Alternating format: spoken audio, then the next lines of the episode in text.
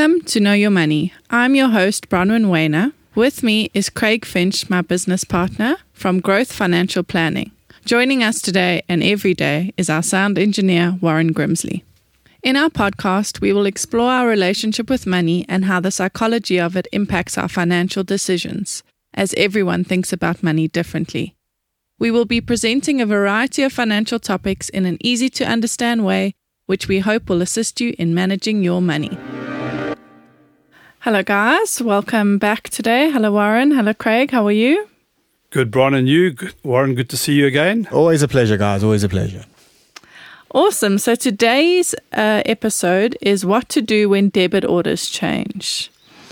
The the thoughts behind this is so often I feel people will have a car repayment and all of a sudden that car repayment comes to an end and two months down the line you are using that two and a half thousand rand and where's that going? So I think it's so important to really have a look and understand when your when your debit orders for certain things might stop and being able to change that into something else. And if you're in debt or if you're not in debt, how should you redirect those funds? What do you think? So that's a line item on your budget. Now suddenly it's come to an end. So there's a there's a gap there for next month. So it's making sure you take that item and you allocate it to maybe another debt, reduce that debt first or portion of that, and then portion you must invest.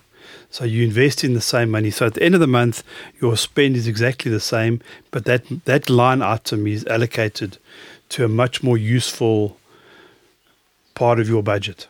Definitely, because I mean, even with that, like not not just debit orders change, people get an increase in their salary, and yes, there's inflation and all of those kind of things. And don't get me wrong, that that is a big factor. But where does that increase go? It just kind of goes into the rest of your day to day stuff because it's not allocated somewhere. And if you need to get out of debt, we've always recommended it put at least two thirds of whatever that change in debit order is. So say it was three thousand rand, take two thousand, put it into debt, put a thousand into something else that is a positive that you can withdraw from. Make it a twenty four hour um, access account so you can't just quickly swap it, but do something to get yourself out of that debt and to create those investments for you because you know, as this journey goes along that we'll be talking, we'll teach you how to invest and where to invest. But you need to have your foundations first because if you don't have that, you're going to find it very difficult to invest for long term things if you aren't protected in what you need now. No, I agree. Yeah. Um, as far as um, debit orders as well, I mean, I, I'm speaking from experience. I don't actually know when most of my debit orders are finishing. You know, the ones that are um, items I've bought. So obviously not medical aid, nothing like that. I don't know when they finish. Mm. I should probably know that. And how many have probably finished this year that you don't know about, and that money is finding a new plan because you you weren't looking at that? No, it's now going on to probably stuff I don't really need.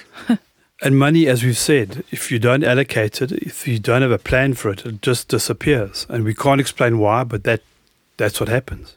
I think we can sort of explain why. Is money is an energy and it needs energy constantly flows and it needs to keep flowing and you need to cr- try create a positive flow in your life. And if the flow constantly stays towards debt or you don't change where those debit orders go when it ends you're not going to be creating a positive flow in your life. So yeah. And it's fun investing and it's not so fun paying off debt. Yeah you feel great when you've got money in another account that you know is growing and you can access it, but you don't feel good when you are actually scared to look at your credit card or any other debt you have. Definitely. And I mean, even on the 22seven app, it shows you your net worth. And so many people, it's, it's horrible to almost see because if you're paying off a home loan, your net worth it could be in the negative. But it's so good to see something like that because you can, you have a goal, you have something you need to work towards. And people need to create a positive net worth. Yeah, ultimately, definitely. I mean, you don't want to live in debt and mm. feel like you're a slave to your wage and um, you haven't got any um, economic freedom. Um, psychologically, it's not good. Yeah, definitely not.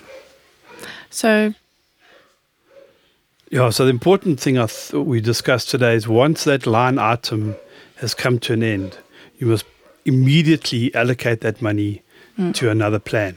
Yeah. And the thing is, like, if you know it's going to end in April, in March, already make plans for that debit order. Don't do it. Don't leave one month open because if you do, I promise you it will find another way. And I think Warren was correct. Most people don't know when their credit is coming to an end. If you finish with your car payment or you finish with another item that you've bought, you know you must find out when it's coming to an end, make a note of it, and a few months earlier allocate that money somewhere else. And sorry, just to add on to it, um, with regards to debit orders, you know, I think a lot of people have debit orders they don't even know are coming off their account because often they might be small. And, you know, like myself, we would go, oh, it's only 40 Rand a month. It doesn't matter. But if you look at that over a period of five years, 10 years, it's a considerable amount of money. So even just knowing the debit orders that are coming off your account, Yeah. because most people probably don't know all of them. And also, the problem is people then do go and have a look at those debit orders, and what they do is they just stop it, but they don't redirect it. So, if you stop that, then it goes into your day to day spend. Whatever you stop, you need to redirect into something positive for your future self. Exactly. That's a wrap. Thanks, guys. Thanks, guys. So basically, the take homes from that from this episode is that you need to understand your debit orders, know when they're going to stop, and when they are going to stop, make a plan to redirect them into something for your future self. Great. Bye, everybody. Have a great day. Cheers, guys. Cheers, Roman. Thank you for listening. If you have enjoyed this podcast, please subscribe or visit our website www.growthfp.co.za. The information we have provided in this podcast is our personal opinion. For more detailed information, please discuss your financial situation with a financial planner.